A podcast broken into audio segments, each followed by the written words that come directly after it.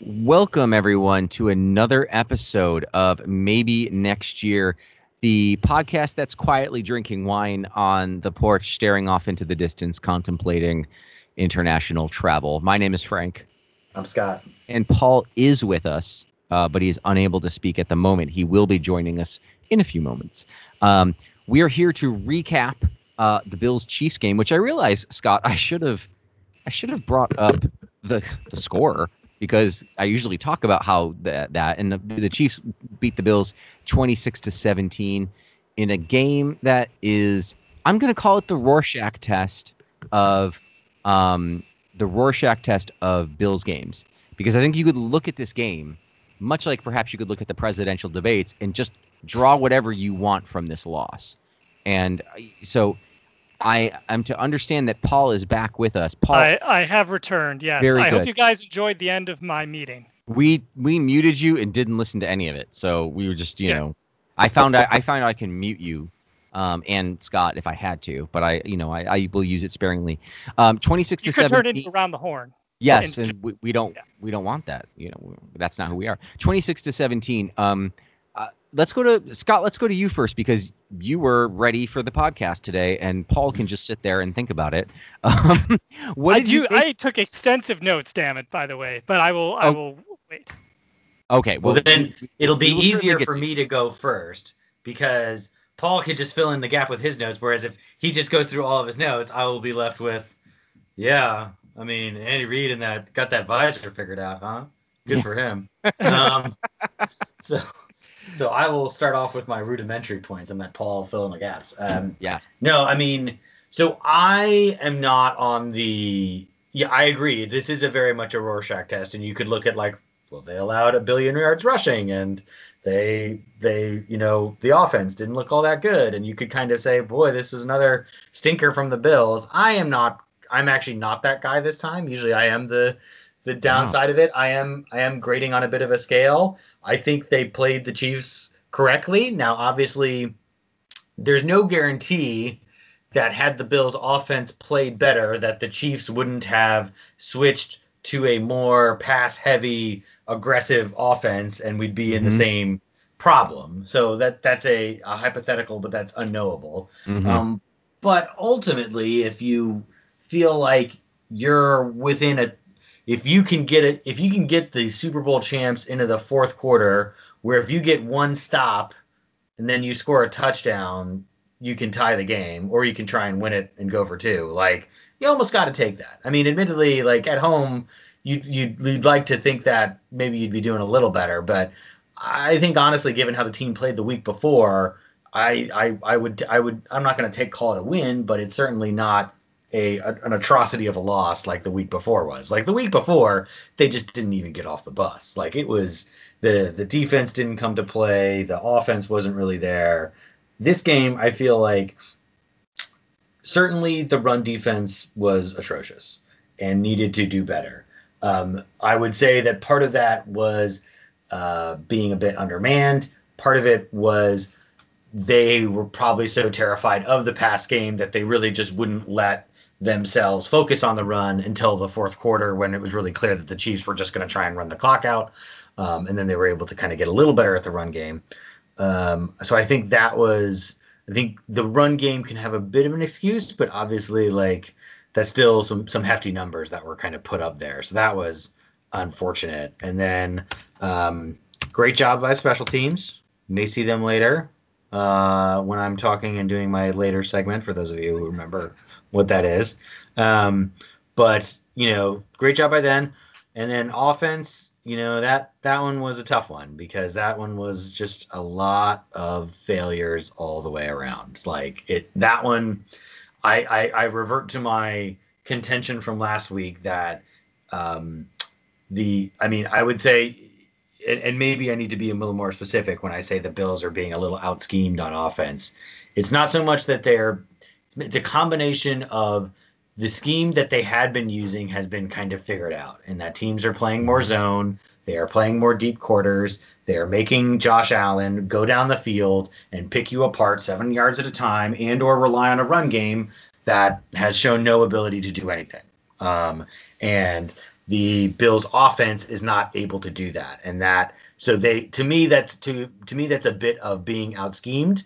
But I guess you could also say that equally the Bills do not have the players to execute that offense at this point. I would think based on what I remember from Josh Allen last year, he had actually gotten better at those kind of short and intermediate passes um, at various points last season to the point where like he could do those things. It was just we, we would always just kill him because he couldn't hit the big ones. And now it seems like he can't hit the small ones again, and they're taking the big ones away from him and the offense doesn't go as fast. And obviously, some of this is on the weather, some of it's on the receivers, some of it's on the lack of the run game, some of it's the, the offensive line not doing a good, good enough job in pass pro. We will spend plenty of time talking about the offensive Yes. line later. But um, that, I think I will leave my points there for now. All right. That is, yeah, no, that's remarkable. And I'm just gonna, Paul, go, Paul. Oh, I- okay. I'm speechless. All right. Um, yeah, I mean, I'll have some agreement with Scott, but I'll also have a fair amount of disagreement. Uh, I'll address the special teams quickly to note that, yeah, they did very well. Uh, that missed field goal was really terrible looking, but a 52 plus yard field goal is never a gimme anyway. Uh, so disappointing, but not going to judge them. They were good in the return game, good in coverage. I am going to kind of summarize my views of the defense and offense collectively because I feel like if there was one game where the offensive and de- defensive game plans were especially married to each other, it was this game. I think there were failures on both end uh, that kind of need to be be addressed. So I think it's a, it's a team loss uh, in the truest sense. So I think the idea on the defense going to this one, uh, and I'm pretty sure this is the case based on what we've heard Leslie Frazier say, you know, don't give up big plays in the passing game, limit the Chiefs' points, give the offense a chance to outscore Kansas City.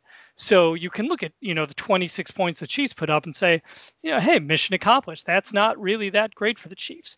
But I kind of say, eh, mission not really accomplished because kind of the whole idea of that defense is that since it takes the opposing offense so long to score, uh, either they will eventually make a mistake, uh, turn it over, make a drive killing play, or you know the Bills defense will make a play, or you know you won't miss copious amounts of tackles and get blown off the line of scrimmage at literally every play and give up what was an average of roughly you know nine yards a carry on the second half until the Chiefs had their their clock killing drive. Uh, KC's shortest first down run of their 19 second half runs was four yards, meaning that the worst situation they were ever in was second and six, and everything else was second and five or better. Really disappointed me at one point that Tre White and Jordan Poyer just handed Kansas City 30 free yards with late hit out of bounds Yeah. penalties on Yeah. the same drive. I mean that that's Yeah, and the can't- Poyer one, I mean, the Poyer one was like two seconds later. It was like way after the play. It, Right. I mean, I thought White Continue, deserved his penalty, and then then Poyer's like, no, let me let me show you what really deserving the penalty is. Hold on a my late hit. beer. Yeah, definitely. Um, but even beyond all of that as a defense, you know, in order for this approach to work, the most important thing you have to be able to do is get off the damn field. Uh, and Kansas City converted nearly every third down opportunity in the second half. And the Bills defense, by the way, now ranks 30th in the NFL on failing to stop the opponent on third down. So this means by the time your offense begins, what I believe was its second drive of the half, there were nine minutes left in the game, and you say, okay, you guys need to score a TD in like two and a half minutes to have a chance. You know, which to their credit they did. But and then what happens? By the time they get the offense sees the ball again, uh, there's under two minutes left and they're down nine and the game is over. So, you know, the defense's inability to get off the field meant that the Kansas City had the ball for 23 and a half minutes of the second half. Uh, they had more time of possession that half than the Bills had the entire game.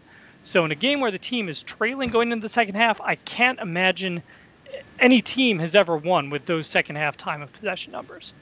But I'm not going to put this all on the defense, even though I just bitched about them for about two and a half minutes straight there. Um, to pick on the offense, you know, the defense did hold the Chiefs to 26 points, and you had a lot of missed opportunities. Josh missed a number of passes, whereas after the first drive, when jo- when um, Mahomes was adjusting to the weather, I think he missed three total passes after that first drive. Uh, Scott mentioned the running game did nothing again. Uh, I was on a meeting right before this call, and the attorney, when I told him I was a Bills fan, said, "Hey, my son has Zach Moss uh, on his fantasy roster. Should he start him Sunday?" And I'm like, "No." Um, but the attorney has Josh Allen on his fantasy roster, so I told him to start Josh. So let's hope that Start Josh Yeah. Allen running back. Yes, he should. He also has John Brown, but he saw that John was injured today, uh, so John will not be in the game. But uh, but I digress. Um, offense couldn't keep drives. They were the opposite problem of the, the defense. They couldn't keep drives going on numerous third and manageable situations. They knew they would have to score a lot of points against the Chiefs, which, as good as Kansas City is, that's an accomplishable feat. Look at what the Raiders did. Uh, and they could not do it. They scored on three drives in the entire game. If they can put up just three points on any one of the other drives, then the end of game means something, and Josh isn't having to like desperately heave passes downfield before one is finally picked off. Uh, whereas when Mahomes had to move the ball through the air, he could do it and do it consistently, even if it wasn't in those big chunks of yards. Uh, and the Bills' offense really just couldn't rise to the challenge in a game where they knew they need to be at their best, and where the Chiefs were held to 26.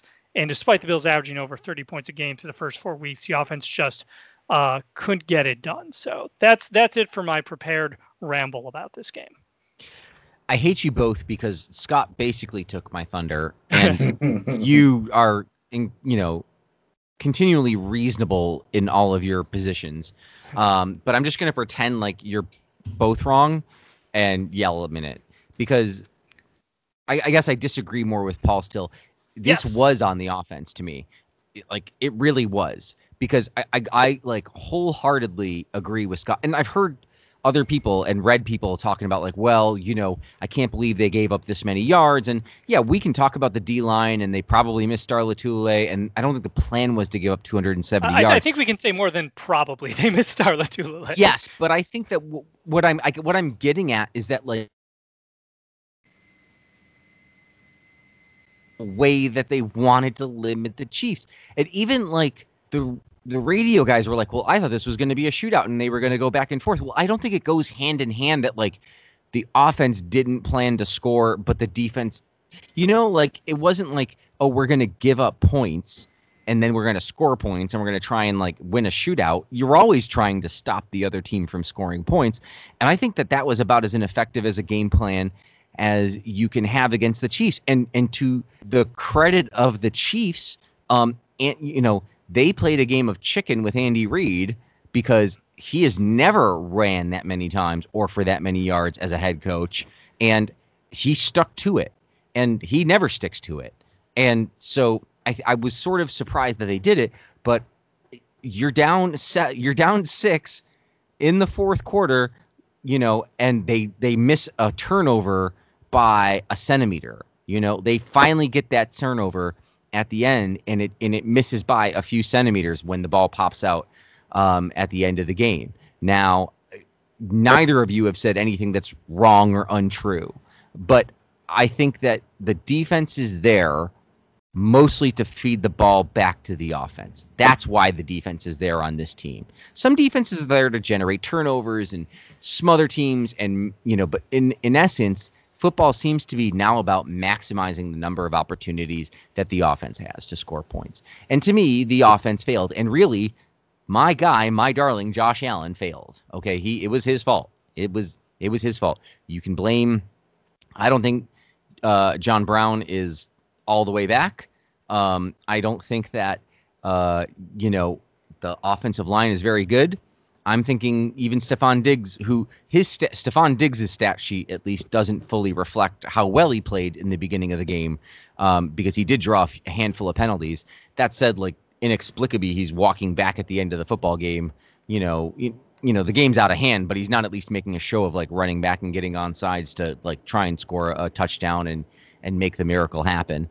Um, but to me, it's this is Allen. Allen was missing throws. You know, it's Allen and it's kind of the run game of the Bills too because they couldn't. The the Chiefs were kind of playing the same game, and the run game is inept. Like it's it's unless it's Josh Allen running the football, it doesn't work. And I don't know if that's the offensive line or the running backs or what. They certainly were looking at Le'Veon Bell this week, um, or last week. But um, to me, this is Allen. Allen needs to make better throws. He had I, last week's game against the Titans. That's an absolute garbage fire. Okay, like there's so many things going wrong with that game. I throw it out completely, and I and I like there's almost nothing to learn from it other than be prepared next week. This week he was missing guys. He was the same old guy. He was missing open, not just missing like inaccurately, but like trying to force the ball again down the field. And he has to learn not to do that. You know, he has to. Now, can he? I don't know. He seems to have learned a couple of other things as quarterback. He, he I, I, you, Terry Bradshaw was talking about, you know, you're either accurate or not. Well, that's to me that's bullshit because he I really agree. because he, he I think that there's no doubt that he made incredible strides from when he was a rookie, uh, both in, as Scott said in, last year in the in the short and intermediate game, and then this past year at the with the long game, and really those first four games. Um, you know, he he managed to make passes and make them certainly well enough to win football games. And I don't know that the Chiefs and the and and the Titans are doing anything other than taking away the long ball, which has been helped by the fact that Brown wasn't in the last game and certainly wasn't himself in this game. But they have to do something. He has to make more plays and he has to take what is given to him. It will help if the offensive line can run block. Um, and the other thing I'll say about the defense, because I don't want to say like they did a good job, but I think they did the job that that I think the coaching staff correctly identified the only job that the defense could do against the the Chiefs. I think that they looked at who they had and who was going to play, and they said, I think we can take away the big play. And I think we can try and win one of these Tyrod Taylor type games where, um, you know, we don't give up a ton of points and we just try and get the ball back. But they could not get off the. Paul is absolutely right. Their job is to get off the field on third down, and they couldn't. And they just for two weeks in a row they can't get off. There is absolutely no pass rush, which, which to me is almost the bigger problem than Matt Milano missing. I think Matt Milano is so good that he covers up a lot of issues. And when you have a quarterback that can sit back there and do those types of things, like Tannehill, like Mahomes, really, like I, to me, I'm a little surprised that Mahomes was that good at it, but he he was. And um, but I think that that's probably Tannehill's strength, um, uh, if he has one as a quarterback, um, is to sort of take those types of passes and do those types of things. And Buffalo has to get off the field. They got to get off the field. They've got to maximize the number of chances that Josh Allen has. Josh Allen is a volume quarterback. He needs to be throwing the ball. Okay. Sample size was way too small. They did a great job in the fourth quarter going five for five on that touchdown drive. Um, it's one of those things where you're wondering, like, well, where was that all game? Well, y- you know, it, it was where it was, and if you if you kept feeding him the ball, he would have gotten to it. Didn't get to it, um, and I think that if anything, I think if you played the Titans game ten times, I don't think the Bills lose ten times. I think they probably split that game five five. I think the probably I think the Chiefs probably win six or seven of these games if you play ten of them.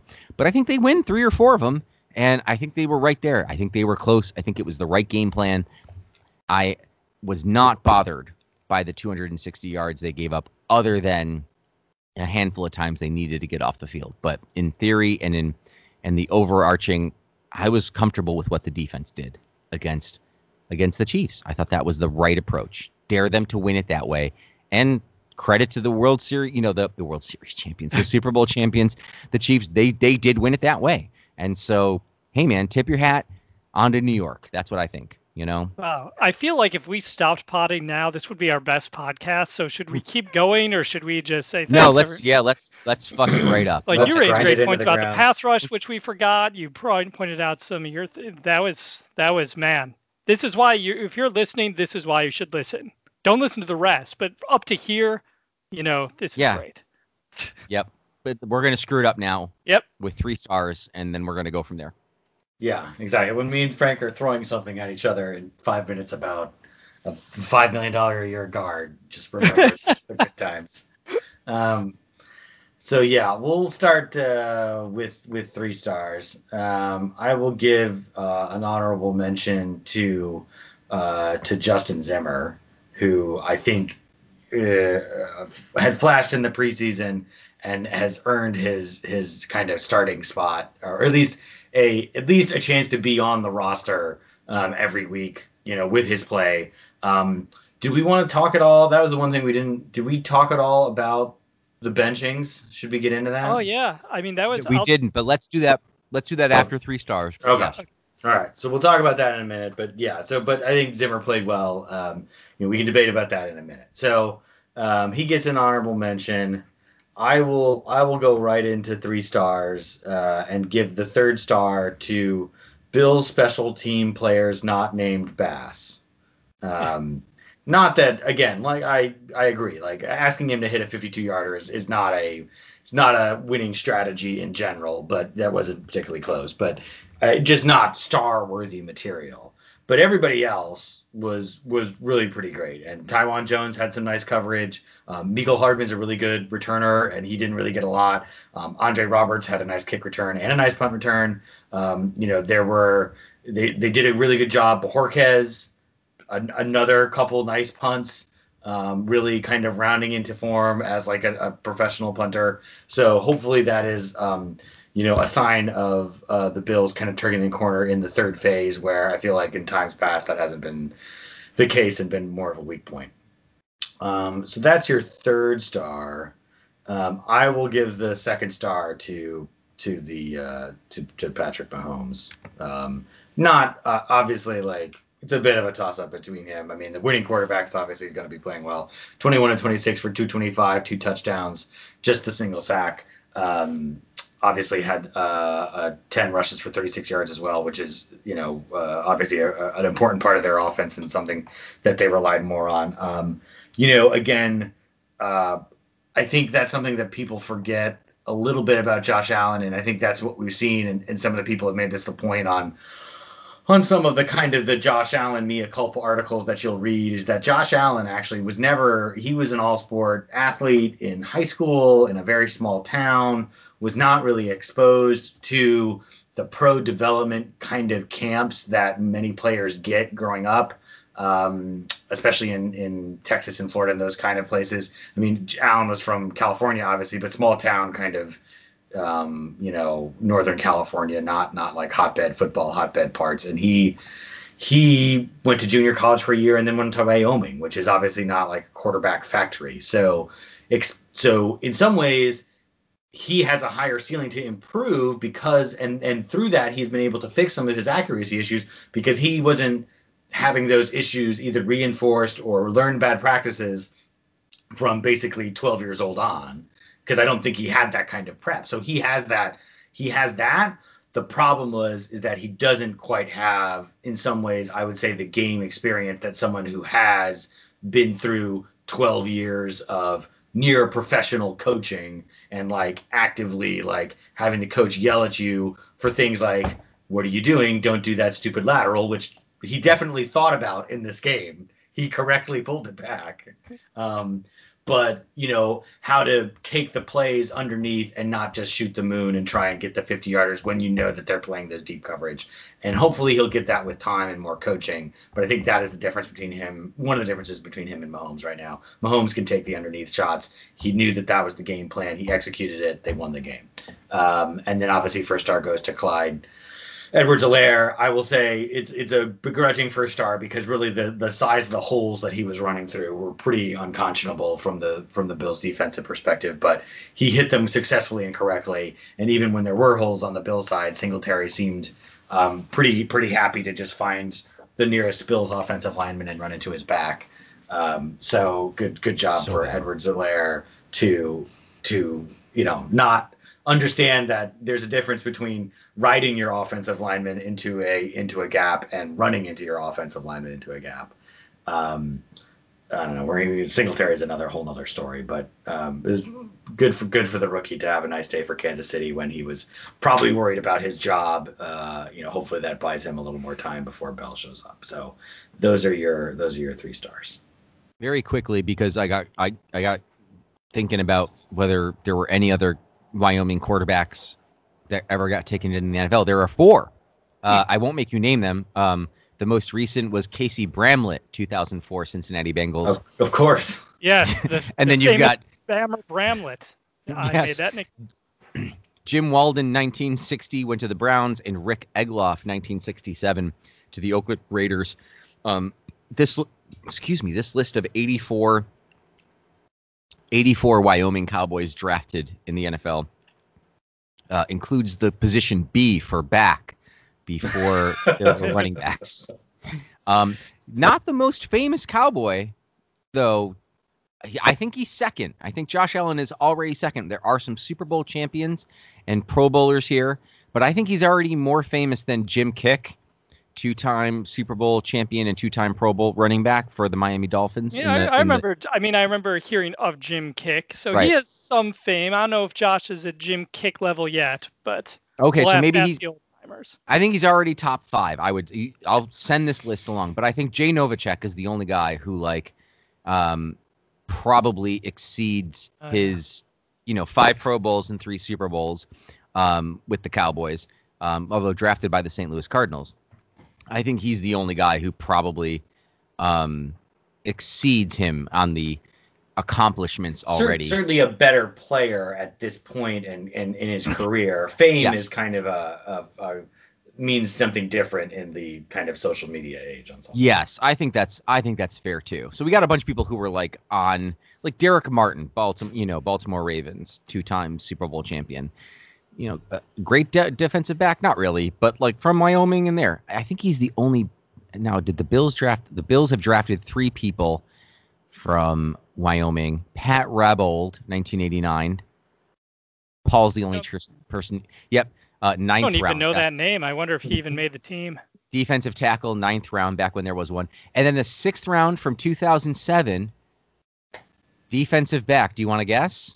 Sixth round, 2007 defensive. It's a name that you will you will go oh you won't really like remember him remember him for doing much, but Kerry Harris. No. Ellis Langster. Also born in Cody, Wyoming. This six foot one defensive back uh, played for the Buffalo Bills for 2007 through th- for three years, and then the Detroit Lion for four years before hanging it up. Oh, uh, oh, 100, uh, 147 total tackles, one fumble recovery, one interception. No, good guess. I'm going to give it away. South Carolina, Ohio State. No, no, no, no. Ashton Youboty was Ohio State. Um, okay. This is John Wendling. John Wendling. Yeah, uh, see, now I know okay. how you guys feel every damn week. I'm I'm glad I had to go to like a sixth round defensive back from Wyoming to stump you like that. 13 years ago. Whereas me and Blank. Frank are like, this guy. I'll be honest, this time playing on a gunner and special teams. Season. You could have given me a month and I never would have remembered John Wendling's he name. He led the Bills in special teams tackles in 2009. So uh, this day in Wyoming Cowboys with Frank. I um, see Pat, Pat Rabold is in the Wyoming Athletics Hall of Fame for those of you wondering, but he never did actually make the Bills roster. Right. Oh well, there you go. So you know, high standards at the time, 1980. Oh well, 1989 was a hard time to make the Bills roster. yes. Okay. Um. Okay. So let me get the injuries out of the way or do we want to talk, we'll about, talk about the benching? And, and, oh yeah, we'll talk, do the injuries now. I want to I want to get all I'm going to get just I'm going to name a bunch of players and then we can talk about the trade deadline and the people who got benched in kind of one big potpourri of it's it's the general theme is players who can't play or we wish weren't playing or we want to get rid of or want to add to the team. So uh, Josh Norman is out. Levi Wallace is out. He's on the IR, uh, he, but he could be back soonish. I think he's Next only like week, on three. I think is the earliest. Yeah. Uh, wide receiver John John Brown is out for the the Jets. I did not know that. That's not fun. Cody Ford is out. Knox is out. Uh, Dodson is out. Questionable is Matt Milano, um, which I don't believe he's going to play. Tre White on the injury list as questionable, and Cam Lewis. So. So just missing four of your top five cornerbacks. No. No, no it's just yeah, and the only saving grace is like and here's the not saving grace. I don't know. Maybe it goes the other way. Joe Flacco for the Jets, you know, not a good quarterback anymore by any, I don't think, but like definitely could be one of those guys who has a freaking game left in him, you know, and like, oh, I'm gonna exploit all these kids. We'll come, we'll circle back to that when we talk about the Jets game. Right. The We've trade deadline is Joe also Flacco exploits kids. That's we, that we is stand a, the, by that on this pod uh, if I wasn't afraid of getting sued, I would make the title of the podcast. Um, but oh yeah, and we can't talk about Bill's Mafia being trademarked because I'm a trademark attorney for the U.S. government, and so we're not going to be talking about that. What I might do is let the other two talk about it, and I'll just be quiet. But I won't do that. Um, uh, also, we sat. Who did? Okay, it was. It was Trent Murphy and Harrison Trent, Phillips. Yeah, you know, two of the guys who started on the defensive line all all year, yep. Trent Murphy, who we made a big deal about keeping, and like how great Trent Murphy was, and um, the line played like dog shit this week, but it's not like it's played great. Um, so we had an old-fashioned get your act together benching, and at the time I thought, oh, maybe they're going to get benched for, you know, being starters and they'll have to rotate in. No, these guys were healthy scratches, and uh, no bueno, senor. Um, and then the only other thing to mention is that the trade deadline is coming up November 3rd. Um, the Bills, as we talked about a little bit last week, uh, were were sniffing around Le'Veon Bell. Uh, that never materialized, and uh, now you know, look, the Bills need help. Could they? Seems like they could use any type of lineman, any lineman, any lineman anywhere right. is which is, is all the more disappointing Bills. considering I didn't know this until I read Matthew Fairburn's article in the Athletic this week the Bills have the highest paid defensive line in football. Oh yeah. Oh, which yeah. blows me away. Like they had that a few years back, but at least then you had three Pro Bowlers up front with Dareus, uh, Kyle, and Mario, and then you had Jerry Hughes. Yeah, yeah. I think some of this has got to be you. Some of this conversation might involve all of us offering a mea culpa to Star Lotulelei because mm-hmm. I, it's like it's a glaring difference in personnel and the line is playing very different. So, um, you know, perhaps there is something to the um, he's not on the stat sheet, but dot dot dot. Uh, but let me let me start with Paul. Paul, yeah. I'm going to put you on mute so I can chew some pizza.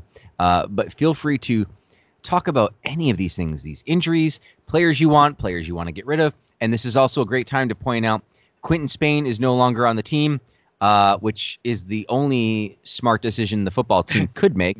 and any moron who thinks that it was dumb to cut him uh, is a double double moron. And so I'm going to go on mute, and then it's Paul's turn to talk, and then.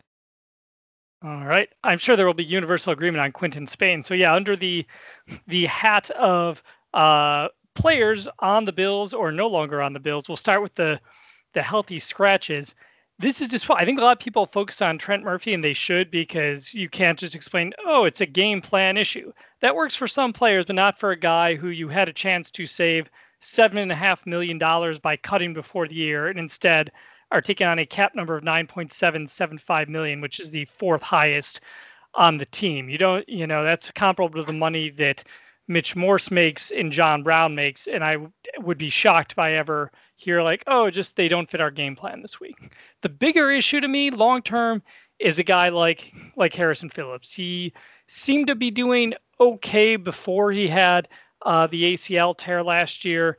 Uh, it was a shame for it to ha- have happened, and this year he just has not done anything. And we talked about underrating Star Lotulelei. The Bills do not have, besides Harrison Phillips, a natural one technique defensive tackle on the roster. They've plugged in, they plugged Ed Oliver into that role a bit this past week. They plugged in Vernon Butler, they plugged in Quinton Jefferson, but none of them have that as their natural position, and it shows. And it means that Harrison Phillips, who's in his third season, I can't think of any Bills, and people are willing to correct me, who were healthy scratches in their third season after being a start at the beginning of the year, who then rebounded to have a you know contributory career to the Bills.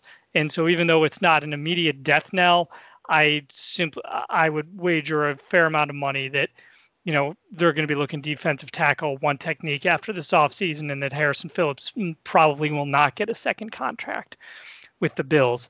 The injuries, these are I won't go into them in too much detail because I think they'll come up with it in terms of the Jets game the cornerback depth is just absolutely terrifying right now. That Taron Johnson is your best healthy cornerback, and if Flacco plays, as as Frank mentioned, he's great at exploiting children, and if not, Sam Darnold has beaten the Bills on numerous occasions. And even though he's kind of been inadequate compared to Allen since the start of his career, you know he could still pick on that the last thing I'll touch on, uh, well, I'll touch briefly on the trade deadline note. It's kind of funny that I think what we most want to see is defensive line help, and we have the highest defensive line in football.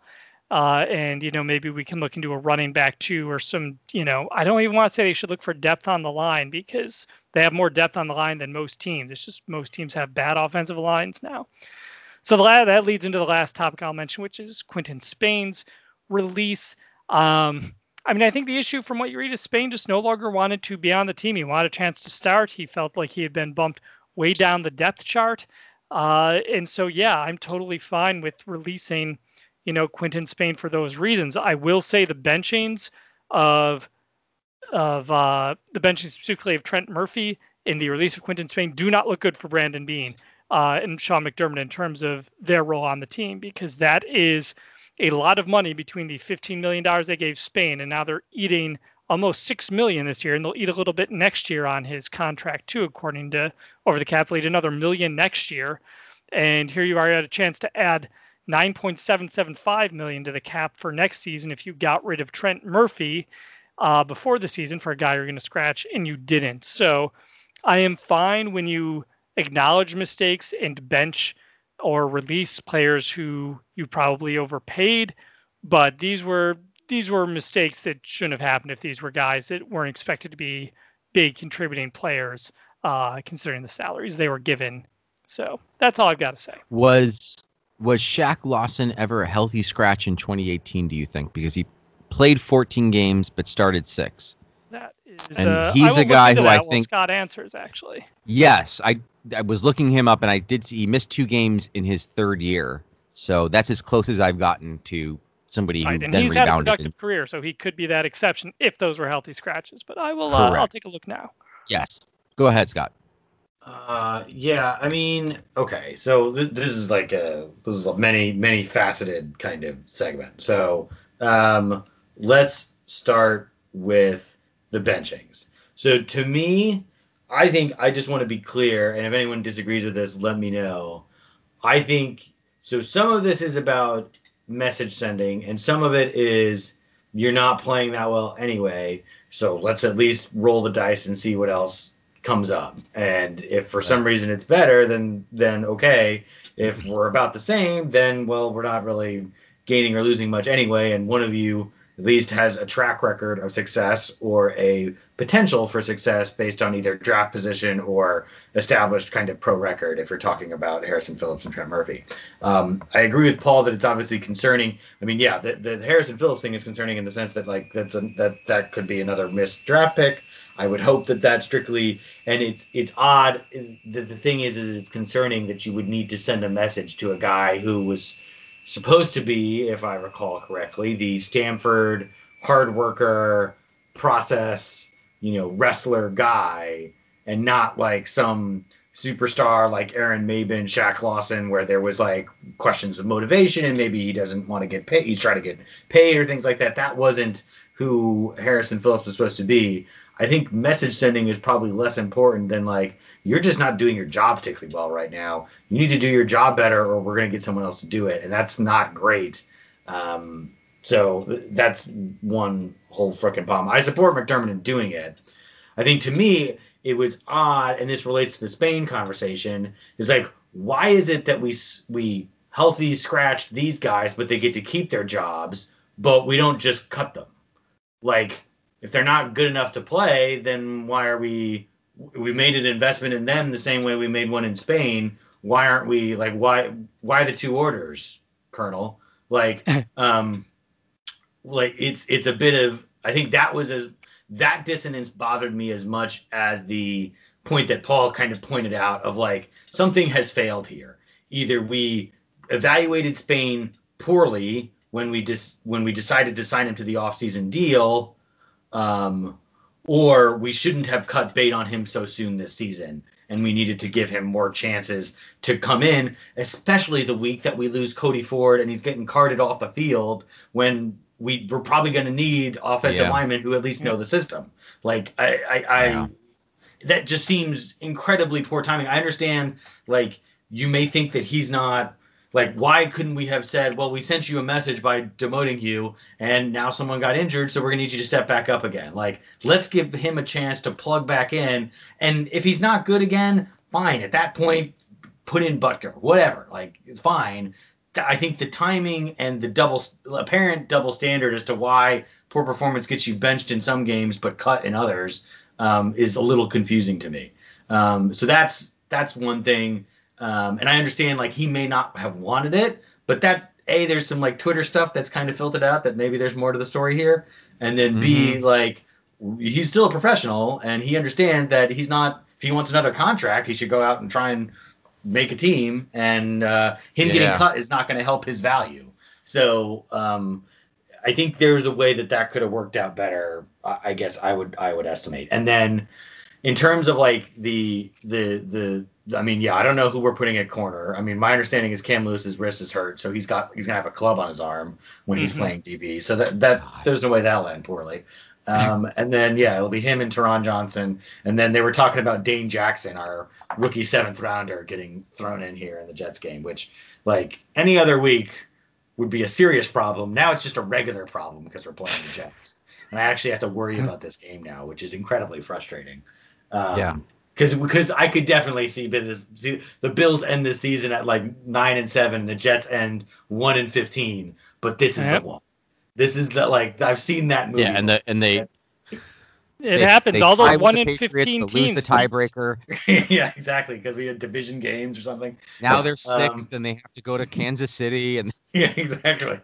if they win them, um, we have wild card game, or they're seventh, right? You can be the seventh wild card this year, Yeah, actually. be seventh. Yeah, exactly. Um, Okay. yeah, going to Baltimore, and then okay. Anyway, the one question I was going to pose on the trades thing is like, if you could bring one guy in one position, we traded somebody to get it. What is the one position you'd fill? And I have That's a great question, and I was going to ask that, so thank you for bringing it up. And I just before I get there, I want to say that I've basically evolved my thinking, and I'm much closer to, to Scott's position here um, than I was originally when we were talking about it. So there won't be much yelling. Uh, I think that uh, some of this is clearly like we are not getting the full picture on Quinton Spain. Like it's there. There's some other stuff going on in the locker room that is, you know, and and you know, Scott, it might just be like it might be he's not really that good of a professional. Maybe he was like dejected and said, I'm out of here, and he left the facility or something, and it was going to be like a week before they could even get him back in. I don't know.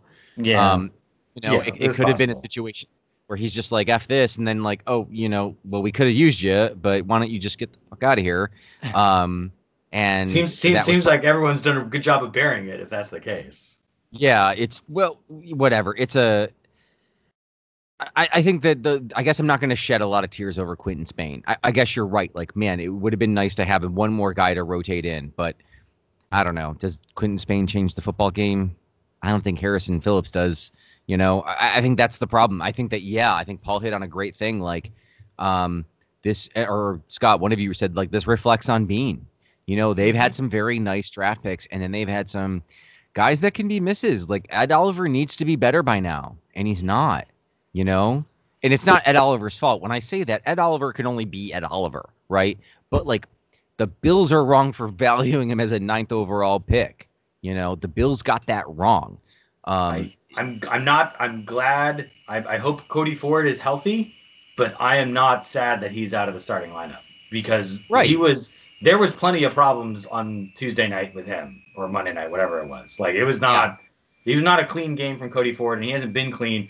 We've been moving around trying to find a position for him because we invested a second round pick in him. And I don't think it's because like oh well you're already really good at right tackle but we really need more support at left guard. I don't think or right guard. I don't think that's the answer to why he keeps moving positions Yep, third position. And he said, "Oh, I'm most comfortable now here at left guard." Well, Uh-huh. great. I'm, you know, I'm comfortable Let's in a lot hope of positions. Doesn't mean I should be in them. as to who I would bring in, I, I'm stuck a little because I think an offensive player plugs in quicker and easier. Like Le'Veon Bell, you tell him run to this hole, run to that hole, and he's gonna either do his Le'Veon Bell things or he's not. Same even with a tight end, you know, like go here and catch the ball. Um, the defense definitely seems to be a lot more of this 111th stuff, and it really is a ecosystem more so than even the offense. You know, there are times at which Stefon Diggs and Josh Allen can take over and do things that are not directly in the playbook that doesn't work as well on defense. I think that you need more defensive help. I just don't think you can get a linebacker that's going to be able to be much more than a body in this system, which might be good enough at this point. The same with a corner. Um, but you know, if I was gonna go, I might go with defensive line. I might just like, can we get a defensive end that can be disruptive at least? You know, a guy who can you can throw at the line and is to rush the quarterback and at least create some pressure. Because to me, at least, that's a lot of you can put them in those types of situations where their job is limited to one or two things. you know, as they learn the playbook. You can't replace uh, a linebacker the same way, and I think a corner is probably, you know, closer, but you know, short of playing man and telling him cover this guy, which they don't always do exactly that. That's that's a lot to ask for for most defensive players. So me, I, I don't know. I, am so disappointed in this running back in, in in the in the line. It might even not even be the running backs, but like they they just eh, Scott said in the game review, they do seem to like like to run right into freaking offensive linemen if they can help it. And so I don't know. The only thing that's going to fix this is that the fact that you know not everybody is the Chiefs and Titans, which we will talk more about when we do talk about the Jets game. More good Josh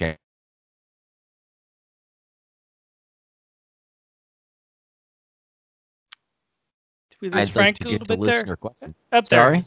Oh, yeah, we oh, yeah. Do you want to? Dropped a little bit. Sorry there. Um, do you want to tell me if you trade for anybody, Paul, and then we'll get to listener stuff? Yeah, I was gonna say Corner's corner. my vote.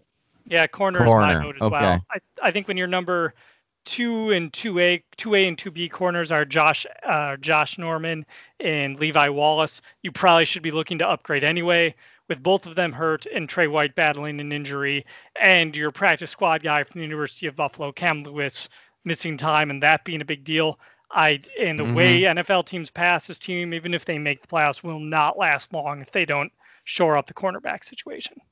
and and just to Frank's point on plugging people in, like you're you, if you're playing like this team is going to the playoffs, yeah, the first six weeks of the new corner, it might be a little rough, but hopefully by the end of the season he knows what the fuck he's doing out there, so he can he can Okay. play, and that that hopefully is enough time. But I take the point. It's not going to be a quick fix, but you got to play for the longer term here. So yeah.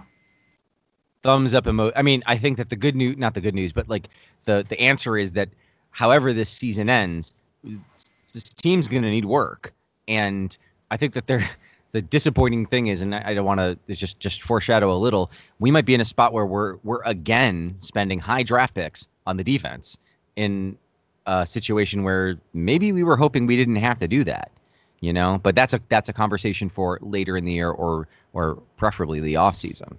Um, for now let's go to twitter and facebook questions. And we had michael uh, send us a message on facebook. Mhm. so i want to read Yeah. michael's message here.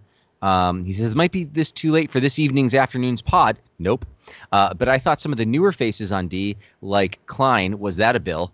Um, didn't look all that shabby I'm sure you'll comment on it when recapping the game, but it seemed as if Frazier is finding a way to get the defense's grooves back without Matt Milano or the, with Tre White making some uncharacteristic errors, which is something to feel not terrible about. Saw glimmers of games one through four, Allen, so hopefully that gets better too. Thank you for the comment, Michael. I agree certainly that there were glimmers of Allen um, that were not present in the Titans game, which again, that's a burn the tape the game to me. Like that there's almost nothing to learn from it. It's just the it's the clunker that most teams have every year. Um, and so until you know it becomes a trend, I don't want to read too much into that Titans game. Um, do did we have uh, comments on that, Paul, or do, do we have any uh, Yeah. stuff on Twitter? on the yeah on the Klein stuff, I I think AJ Klein played a a mixed bag of a game. He did force a fumble. He got in a couple good spots. He also missed a fair number of tackles uh, on her. I I no, I just can't even say his name. The Chiefs running back. So thank yeah CEH. So um AOC, ACB. the acronym guy. So y- yeah, there was. I think it was a mixed bag. Uh, He still kind of has disappointed me. Um, so yeah, that was my acknowledgement there. Uh, I'll, oh, one thing I did want to mention: Shaq Lawson's two games missed in 2018 were injury missed games, hamstring Oh, injury. okay, all right. Um, well, then never yeah, mind. unless if Scott wants to address AJ and the other part of the question, then Yeah. I'll head to the Twitter. Yeah, part. no, I'll, I'll I'll say briefly. Like I I mean I already called out Zimmer as someone who had was sprinkled in and kind of got some stuff. I mean Cox didn't look like he didn't belong on the field on some level, but I don't think I saw him flash much either. Um, so it, you know I, I think I think Frazier, you know I think it's a fair point to say like some of the stuff with the defense has got to be put on him as well. I mean, obviously the buck stocks with McDermott, and he is the defensive coach. But you know, everyone was saying like, oh yeah, Leslie Frazier could be uh, you know on the on the ticket out here if the Bills have another great season and the defense is leading the way, I don't know that I'm worried about Leslie Frazier getting a new head coach job uh, quite yet. So I think I think I think he's doing the best he can, but they, someone's got to figure out the defensive line. And he's I think I will say this: they are blitzing way more than they have in the past, and I think that's a recognition of the fact that they are not getting pressure with the front four. And so he is trying to manufacture the pressure, even though that's not what this team is built for. Um, so he is trying to make it work, but it is not. Um, so I, am not saying he's a bad coach, but it's certainly like if the defensive line doesn't rush the passer with four, the whole defense, the principles of the defense fall apart. And then you have guys like AJ Klein, who you know we brought in and might be another kind of semi whiff because he already got passed by Dodson was only there because the injury. Um, so you know I, I, think he flashed a little on on, on during the game, but uh, I, I, don't I don't know that he's figured out where he needs to be in the off in the defense yet. Klein did so. Okay, what's on Twitter? All right, Twitter. Uh, George Hutchinson, I believe, first time asker. So, and I, I don't disagree with this. Our best player week five six was Boho, or is that too salty? Uh, Joe Buscaglia at the Athletic agreed with that. He gave the Bills uh, the Bills game MVP award to Corey Bojorquez. Uh, yeah, I can't think of anyone who played consistently better in those weeks. Granted, we didn't watch every piece of film, but looking at the grades of the people who do watch film, uh, I'm actually cool with that. I don't think it's too salty. I I'll stay. I'll say Stefon Diggs. I, I I think that his stat sheet isn't fully reflective of how well he played against the Chiefs for the beginning and and kind of still in the Titans game. To be honest, like those touchdowns were great. So a little salty, George. Um, but you know, the, the, team could use a little salt the last two weeks. So I'm I'm not I'm not judging you for it's for having a little too much salt in my mind. But you know. it's not it's not crazy. I mean, like it, it yeah. depends on your definition of best. Like if if you, the best you can do is if you get five snaps, you kill it on those five snaps, then you could argue that maybe Bojorquez did the best job. If it's like biggest positive impact on the game, then you kind of got to give it to like Diggs or somebody probably. But yeah, kind of depends on how you're defining your your terms here. Right. Yeah. yeah football no, had wins above replacement. He's not gonna he's not gonna qualify. But right. I'll I'll agree that it's unfortunate that how close that question is. uh, and thanks for the question, George. Uh, Jasmine Jester Buddy Jesmond, we beat the Jets by 10 in week one. Miami just mm-hmm. beat them by 24, conceding mm-hmm. none. What score, winning margin, will make you believe that the team is truly back on track? And I'll let you, I don't know, maybe start with Scott on this question because we, he went last last time, but I think there's a few ways you can He's go. Trying to get us to do our preview early? Like, what is this? I think it's more uh, like what would make us. I don't think it is like what score winning margin will make you believe the team is truly back on track versus how do we think the game will go. I think this is a separate okay. question. Okay. Uh, there, there, there is no score. I am gonna. I, I will. I will say if they could walk out there and beat the Jets seventy to nothing, and I would not. I'd be like, all right, well that's great, but I don't really care. Like, I mean, like, glad they glad they look good as long as they got out with no injuries, great. Like the Jets are garbage fire, and they are on track for the number one pick. Like, well, uh, I, okay, let me let, let me do that's this. What I, and, okay, and, that's what I say. Je- Jasmine, let me change your question a little, okay? Because I, I understand what he's saying, right? Like, what's going to make you feel better after these after these two shitty losses, and and you know if they beat the Jets by one or if they beat the Jets by thirty, does it does it matter? And and I I, I think I'm with Scott that like they got to beat the Jets. That's kind of what I want. How about this? do you think the Bills are off track after losing to the Titans and Chiefs? Or do you think that they, you know, kind of what you're saying here, Scott, like they should beat the Jets, and I'm not worried about these types of games still. Um, how about we put it that way? Like, do you think anything's substantively different from losing two games against, you know, uh, a combined 11 and 1 you know record. I am. I think I. I think Frank put the question to me very unfairly two weeks ago of whether or not I was buying the Josh Allen car at the car lot, and I admitted I did make you drive off the lot that day. Yeah. And I am and I immediately and I said like I almost immediately regret that decision when I buy cars in real life and I am immediately regretting it now. Like it's not I'm not fully sold that he's gone back to, to old bad Josh Allen or old mediocre or old crazy Josh Allen, but I'm not sure that enough of the pieces of the puzzle are there on offense to where they can score 30 points every game like the Chiefs do Okay. to cover up for the flaws that are very evident in the defense and that we knew were there all along that maybe we just didn't focus on as much because they were winning. So Okay. I would say I've got a better idea of what the team is. Uh, I would say I, I don't know that I'll ever, you know, we're gonna have to like we'd have to like beat the Seahawks and beat the Steelers before I would think that we are as good as I thought we might be able to be two weeks ago. I guess I would say. Okay. But you didn't think they were that good. You just were like, and I'm with you. And then Paul, I'll just finish up this thought, and then Paul uh, answer both questions and, and answer Yes. Jessmin's and mine. Um, you know, I thought they could be like I thought we, you know, it was fun to flirt with. Is he an MVP? Could we be talking about MVP Josh Allen?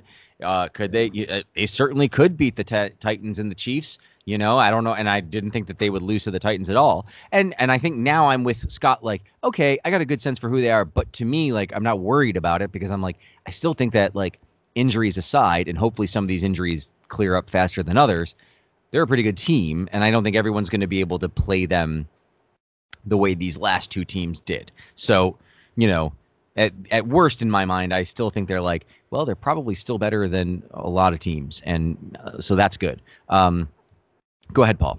Yeah, and Jasmine's my easy answer is I will be happy with a win by any margin this week. The injury normally I would I would want a bigger win uh, over a team like the Jets that is a dumpster fire as noted, but with all the injuries the Bills have this week, with the potential of Darnold coming back and getting one of his receivers back, uh, just win the game because your next three games you're probably going to be an underdog, and that means the world is expecting you to be five and five, which leads kind of well into Frank's question. I it's it also tied into the trade deadline for me. Like I don't think there's a need to make these panic any panicked culture altering moves. I think this team will be, you know, I, I think they're still a good team. I think they've been beat beaten with the injuries more this season than they have at all during the McDermott era, and I think that's that's definitely hurt them. I still stand by that Josh needs to win a game against a very good team at some point because he has not really beaten what you would consider a very good team at this point, and he hasn't really played great games against very good teams at this point. But based on the progress I've seen, I am not worried about Josh failing to do that. I think he is eventually going to step up and win one of those and win multiple of those based on the progress we've seen from his first game to you know this season. And the the, the team overall, yeah, they they've they've scuffled the last couple weeks. It's tough to maintain the level of optimism we had after four weeks when they looked like they were world beaters but I still think they're in the right direction. I still think they're I, I think they're going to be fine regardless.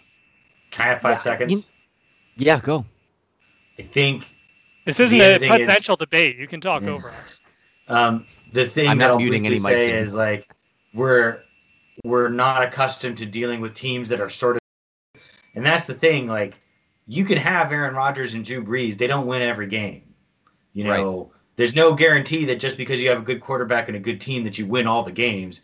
You get into these games where you're playing other good teams and they're 50-50 shots. Now, yeah, you hope that you actually come to play, which they didn't two weeks ago, and you hope that you're you don't have major pieces of your team like playing as horribly as they did in terms of like defensive line uh, against the Chiefs, but you're not going to win them all. So you have to accommodate your expectations of like you got to get into the tournament and then you got to hope that you know whatever warts you have you you figure out you game plan away you, you don't get any big injuries and then that's it and then it, that's a little that's that's what you, you can't hope for anything more than that really I think I even said that on Twitter during the game, and Paul might remember. Like the the Bills to me at, at times look like a team that needed about one or two guys to come back, and they would be all right. Like they look like the type of team that like figure like they are in prime position to figure things out.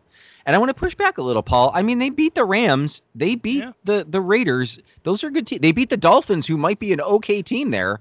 You know, like you know, and I don't know. I think that they might be favored against the Patriots in two weeks.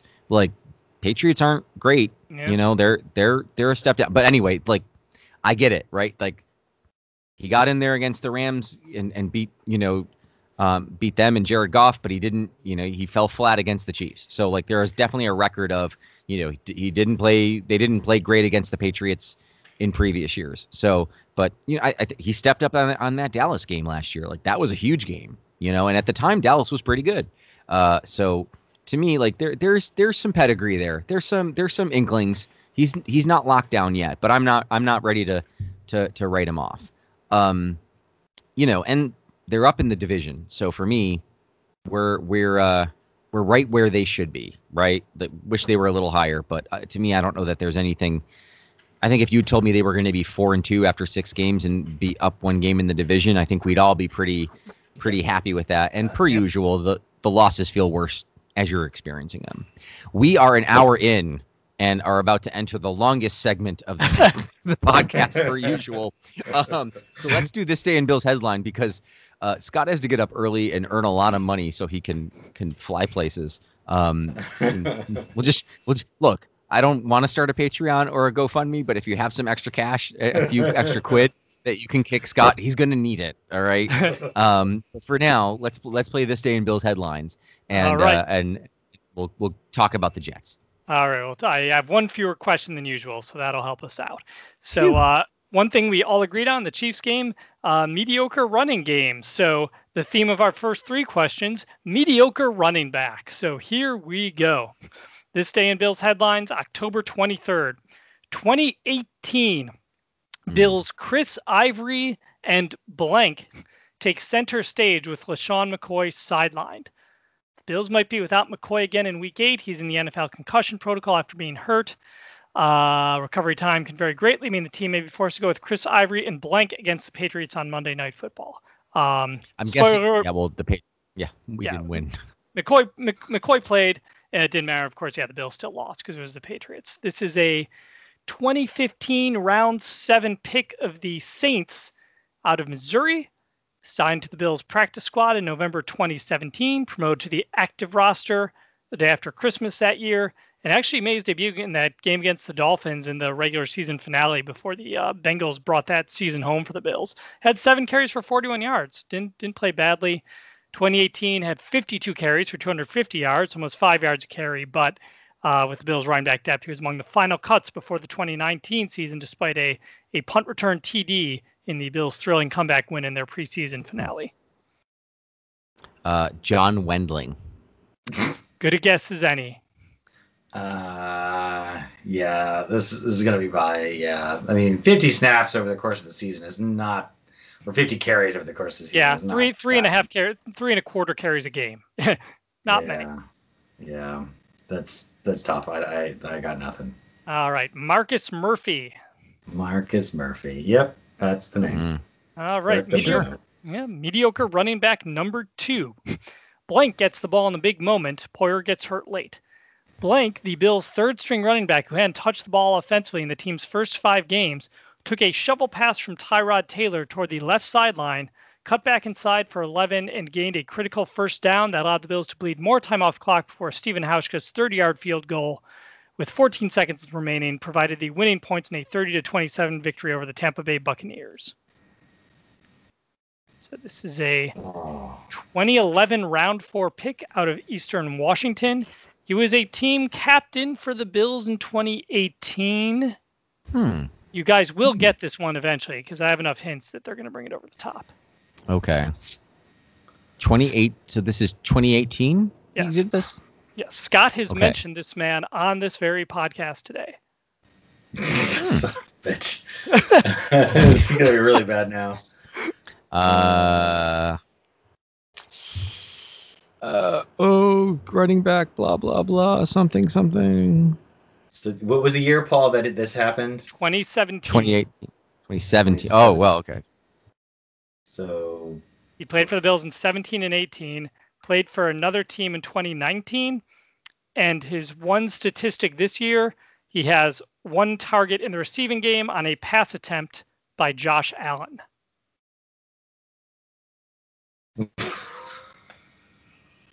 So he's on the team now. That would be that would be correct, or he's been on the team this year. He's been on the team this year. Oh my God, okay, Scott. this this What is the one I yeah. think is going to do it. when he wasn't on the Bills, which was 2019, he was with the Texans, and he had kind of a clutch 34-yard reception. Oh. You guys may remember. Fudge, that guy. Yeah. Fudge McGee. oh man, it Jim had Fudge. to be. it was him. Ah, this is killer. This is Deshaun- Scott- The fudge. Scott, literally, you mentioned him when talking about the running game. oh, this is too funny. um. Five seconds. Okay. The answer, uh, the last name is Jones. Taiwan Taiwan. Jones. Taiwan Taiwan, Jones. Jones. You said Taiwan Jones today? I what was I? Yeah, because I said he got he got a he was got a, he was a freaking third star on the special teams. Oh God.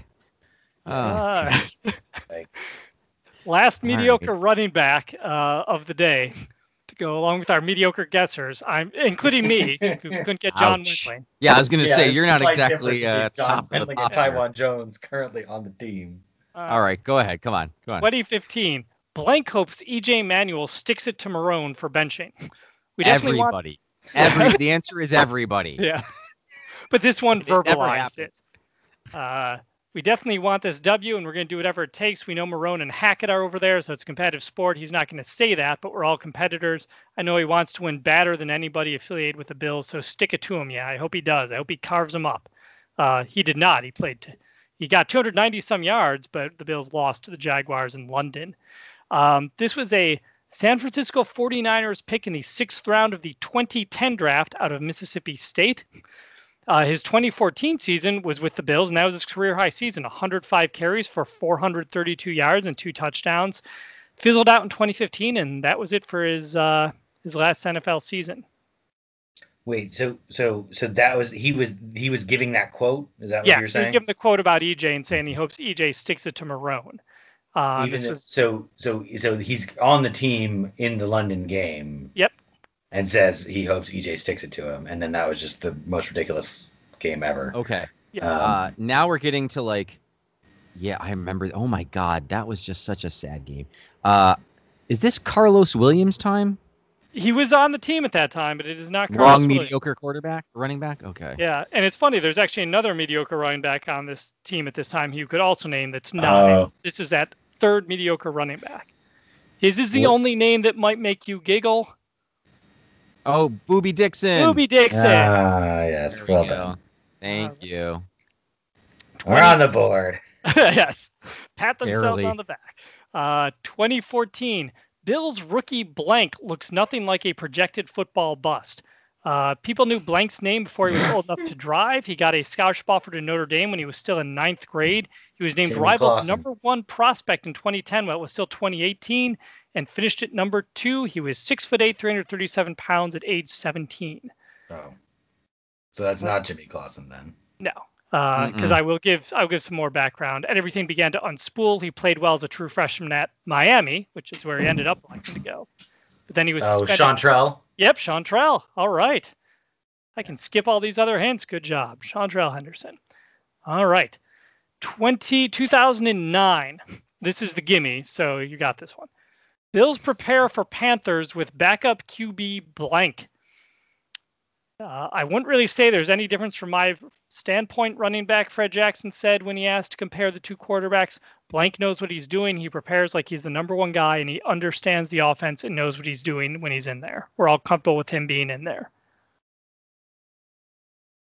Um, I mean, I think it's just I think it's just the tough thing is the frame of reference for the year of like Right, 2009.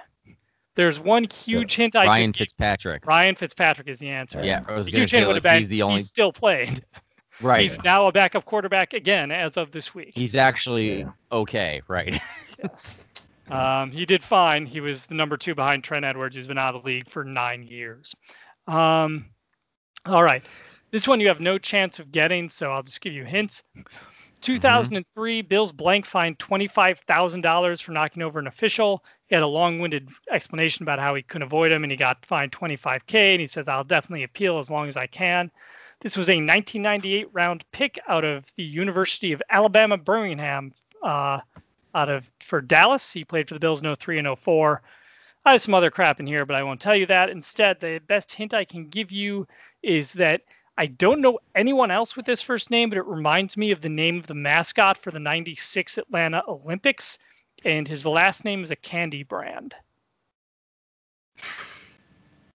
Izzy Uh, Snickers. Oh, Springy Twix. Scott, Scott remembered the mascot. What was it? Izzy? Izzy. Izzy? Izzy, not Izzy, Snicker. Izzy.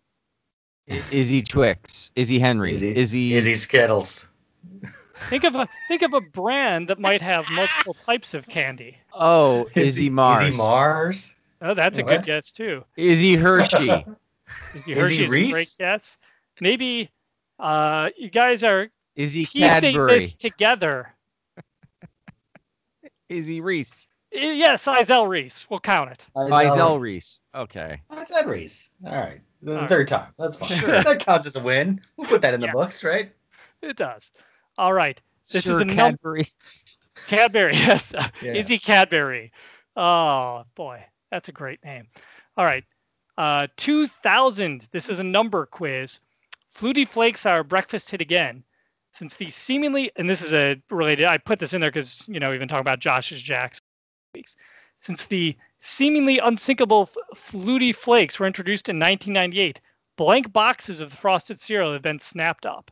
So Doug, will, Doug Flutie. well, it's how many boxes? You know, not a Doug. yeah, Doug Flutie. Oh, damn it. So right. guess guess the number of boxes sold within 200k. I'll give you the some context for the hints. The original red box remains a bestseller. Fans have also snapped up 680,000 Flutie Flakes chocolate bars, 86,512 boxes of Flutie Fruity snacks, 9811 Flutie T-shirts, and some other stuff. So how many boxes? two of Flutie million. Flakes? 200 Two Yeah. I do know it's his say- birthday today, so happy say- birthday to Doug Flutie. Oh, great. But I'll Yeah. put it at 2.5. Uh, Frank was off by a whopping 55,000 only. So Frank wins 1.9455 million boxes. All right. Two more to go. 1996. Eight weeks later, Blank is ready. Okay. Blank made it through his first full practice in eight weeks Wednesday and said he expects to play Sunday night when Buffalo visits New England. Blank played just three series of the opener against the Giants before being sidelined due to a sprained left foot. Uh, Blank and the coaches did not say how big a role he would play in the team's offense against the Pats. However, it's safe to assume he will see significant action at number three receiver as long as he practices without a problem for the rest of the week.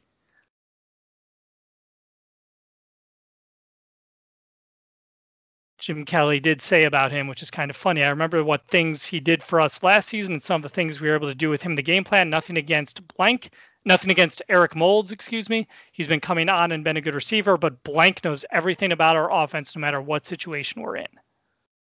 Quinn Yeah. Early. No, but a great guess. Uh, the Bills do not plan to use Blank on punt returns this week, Levy said. Jeff Burris is scheduled to handle those duties as he did last Sunday.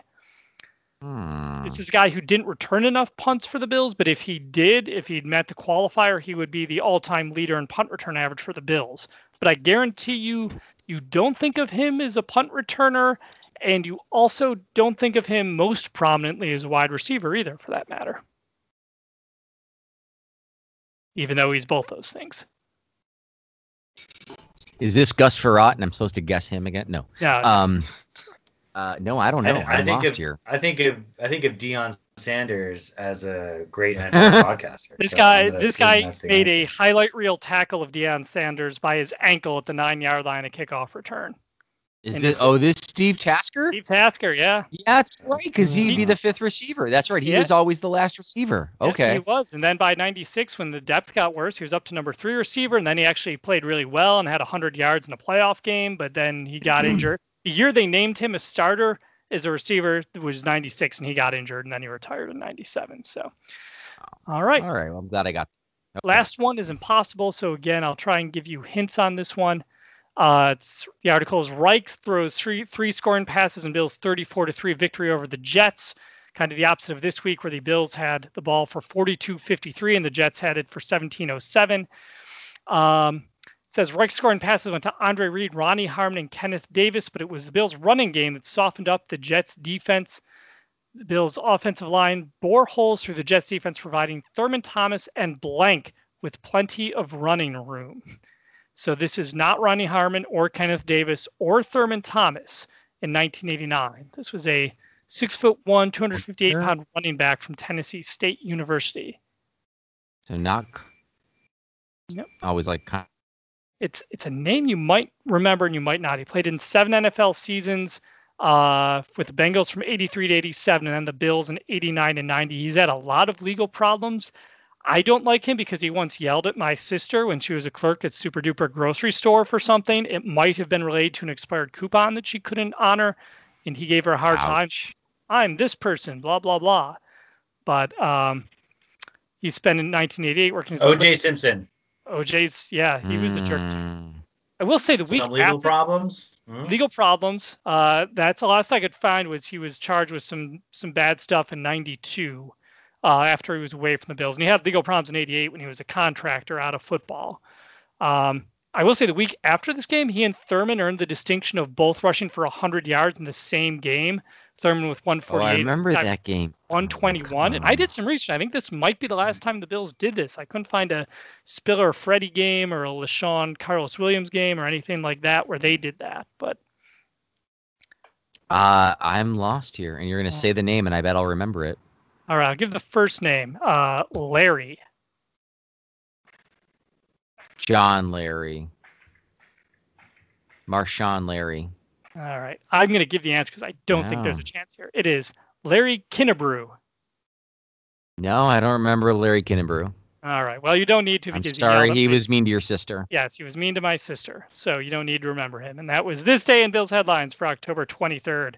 Thank you, gentlemen. Bills are Bills are ten point favorites. Also, I, I just looked it up. Ryan Fitzpatrick, thirty four thousand four hundred and twenty one total yards, two hundred and twenty touchdowns, one hundred and sixty eight interceptions. So having himself a career.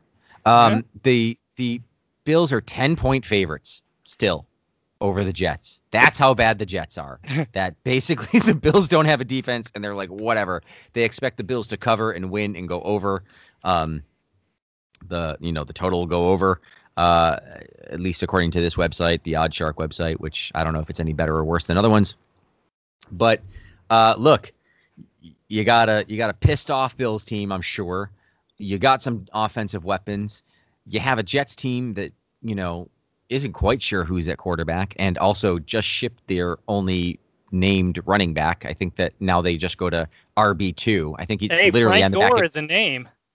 I guess so. Yeah, I guess I guess he becomes the name, and now it's RB two and RB three behind him. Um, but the Jets have Adam Gase, who you know never underestimate his ability to screw something up. Um, there are few tire and dumpster fires bigger than the Jets.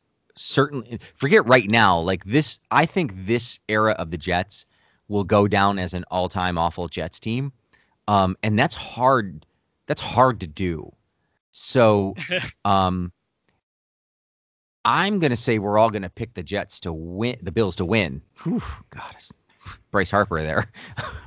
Bring a championship back to DC. Um, no, uh, we're all gonna pick the Bills to win. I think. Um, but why don't we all take a minute to talk about? We've already talked about the comfort level. Think that thanks to Jasmine's question, but uh, what are you worried about? What do you, what what do you want to see, Scott? What do you want to see in the victory? What what would give you like the smallest bit of comfort? I mean, I think the thing that I could maybe point to would be a little bit of a pass rush. Like if we could rush the passer, the Jets have. Do they have Becton? Is he the guy who everyone kind of likes on the line? Is that the Let me guy? look it up. Now I got to go draft look up the Jets roster. Thanks a lot. Sorry. Um, so Mekhi Becton returns, but is limited in practice one day ago. Okay. Yeah, he was he was good in the first game, and people liked him. They thought he was the, the next coming at, at tackle, and he he seemed okay in that first game. So if we could get a pass rush going, that would at least prove that that that maybe I, it'd be interesting to see what happens with Phillips and Murphy, and is there you know their suspension continues, um, or whether they're they're back in the game, and so that makes it you know maybe maybe that'll be the fire that lights lights them up, um, or maybe just playing another crappy team will get enough. So that that would make me feel better. Um, you know, getting Allen in rhythm against a team like the Jets shouldn't really be that big of a deal. So if he gets in rhythm, Okay. great. But I'm not, I'm not counting on it. Do you want to do you want to give us a score and then I want to Yeah, update say- you guys? Yeah. Yeah. Oh god. Um, I'll say Bills 30, uh, Jets 21. All right. Um, quickly, just so you know, um, the Jets do in fact have Lamar Jackson on their team. Um, Lamar Jackson from Nebraska, who's a cornerback. I don't know if that changes things for anybody. Um, also, Antonio Brown and the Buccaneers are apparently going to make a deal. So Oh, thankfully, that's all happening in the NFC South. You know, I, I had a text exchange with my uh, my buddy this weekend when he when they were uh, it was speculated he was going to go to I think it was the Seahawks and it says Antonio Brown Seahawks position to dance together post suspension and I said Antonio should be the lambada a forbidden dance but apparently nonetheless Tampa Bay is just if you're if you're old and were a superstar four years ago come on in that's, that's yeah, let him Bucs keep do. You know, it's not my problem this year. That's for sure. Yep.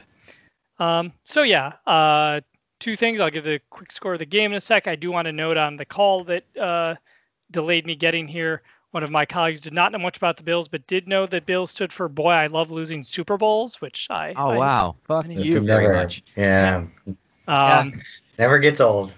No. Wow. So Wow. the Maybe he'd like maybe he'd like to post the picture of Scott Norwood missing the toilet wide right. Like, sure. Wow. Thanks, Grandpa. yeah, people are like that. Um, Sorry. So yeah, I think the Bills. I think it's gonna be closer than a lot of people expect. I am. Uh, the Bills defense. They didn't put up a great showing last week. I think it's gonna be more difficult this week when you look at the injuries. Offensively, I think they should be fine. Yes, we see how much they they miss John Brown. Absolutely, but I still don't think the Jets can match up with Diggs and Gabe Davis and Beasley and Isaiah McKenzie running jet sweeps. Um, and they, you know, this could be a good game for the running back to get on track. I think the defense is going to be crap. Uh, I'm going to say Bills 34, Jets 31. That's- I'm gonna say the Bills win 16 to 10, and it's gonna be ugly, but they're gonna win, and that's gonna help. Will right. anything make you feel better? No, no, it'll. I'll feel better that they won, and I'll feel better that they get another. Look, I mean, they're four and two. They get to five and two going in against the Patriots. You know, start just stacking wins, right? The AFC wins are the ones that that matter.